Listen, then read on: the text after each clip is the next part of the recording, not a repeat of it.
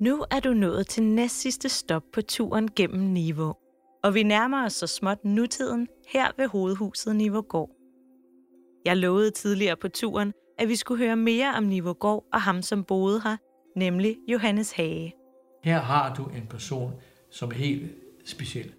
Historiker Niels Storgård Simonsen har siden 2007 været formand for Karlebo Lokalhistoriske Forening.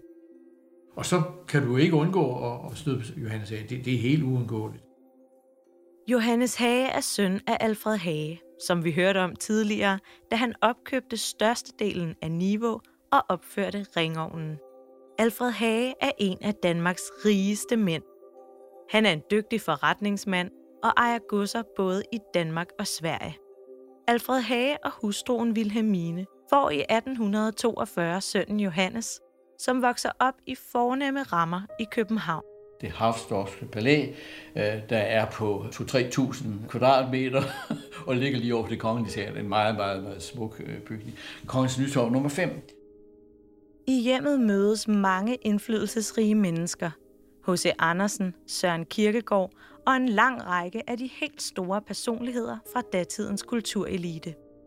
Man kan næsten sige, at der med den opvækst er lagt op til, at Johannes skal blive til noget stort. Men det viser sig, at Johannes' storhed skulle komme mere fra ham selv, end fra hans fornemme opvækst. Og, og øh, det fortælles, at da han var barn, han var dreng, var familien ofte i Stokkerup, der havde de gods, og der gik han ofte ned til, øh, øh, til fiskerne. Dengang var der meget stor øh, arbejdsløshed og fattigdom. Så gik han ned med, øh, med mad fra familiens middagsbord og, og gav det til fiskerne. Og der var han en 7, 8, 10 år. Og det er, kan man sige, det er det første billede, man får af, hvordan han, han øh, tog sig af sine medmennesker. Johannes Hage starter med at studere nationaløkonomi og melder sig frivilligt til krigen i 1864 sammen med broren Christoffer, selvom folk af deres status egentlig ikke er omfattet af værnepligten. Christoffer dør under krigen, og Johannes bliver skudt i armen. Da han vender hjem fra Sønderjylland, opgiver han studierne i nationaløkonomi og tager i stedet en landbrugsuddannelse. Det viser sig at være en rigtig god idé, for da faren dør, arver han Nivågård og Nivågård Teglværk.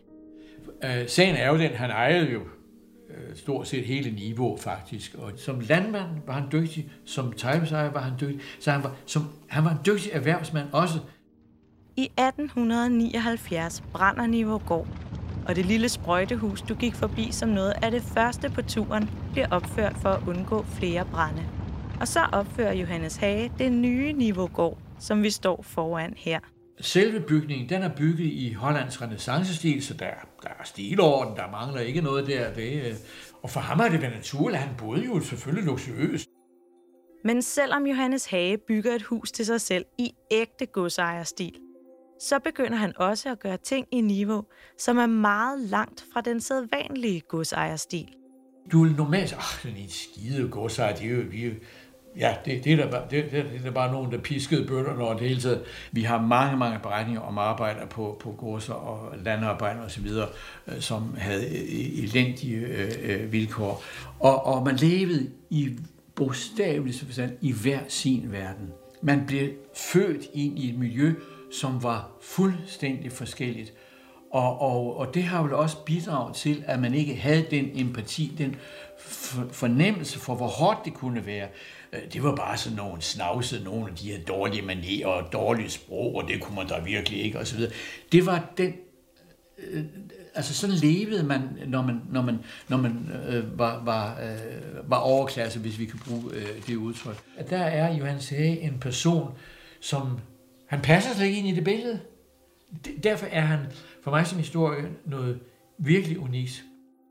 Selvom Johannes Hage er en velhavende godsejer, så kan han godt se, at hans arbejdere lever et helt andet liv.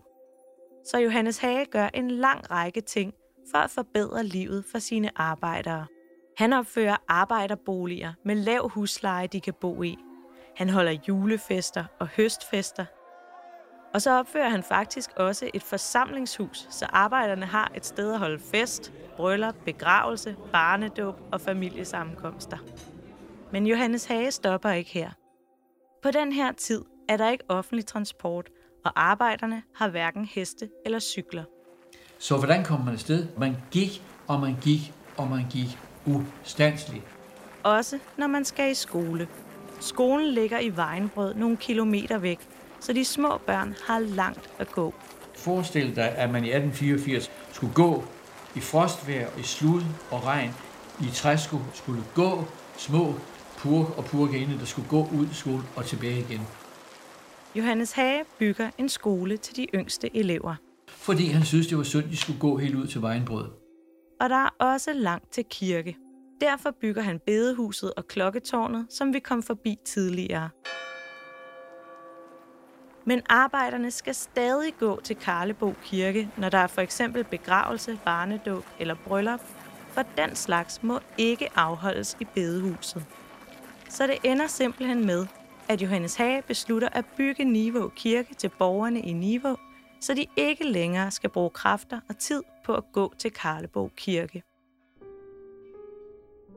Johannes Hage danner også en af Danmarks første sygekasser for sine arbejdere. Med et så lavt kontingent, at alle kan være med, og ellers så betalte han selv. Samtidig betalte han også for, at der kom en læge forbi Nivågård regelmæssigt. Det vidste han naturligvis var, var, var stor betydning. Og man skal huske på, på hans tid, der var mændenes øh, gennemsnitlige levetid, der var kun 52 år. Selv blev han jo 81. Fordi han levede jo i gode forhold. Men, men, men han vidste godt, at det også det hårde arbejde, det var jo hårdt arbejde, alle havde. Om du var landmand eller bundemand, og du, du, du arbejdede på tegnmand. Alt var hårdt. Og ud over det hårde arbejde, så havde han også spottet et andet problem for arbejderne. Der var nemlig mange, der brugte lidt for mange penge på alkohol. Han gjorde faktisk det, han lavede noget, det hed niveaupenge. Niveaupenge forstået på den måde, så blev en del af arbejdernes løn udbetalt i de der penge, og de kunne kun bruges hos købmanden til at betale regningen for. Og så på den måde, så kunne han jo sikre, at så fik øh, konen, så fik hun sørge med til børnene og det, der nu skulle bruges. Selvom han gør alle de her gode ting, og det næsten kan se ud som om, at han kender alle sine arbejdere personligt, så er Johannes Hage stadig godsejer.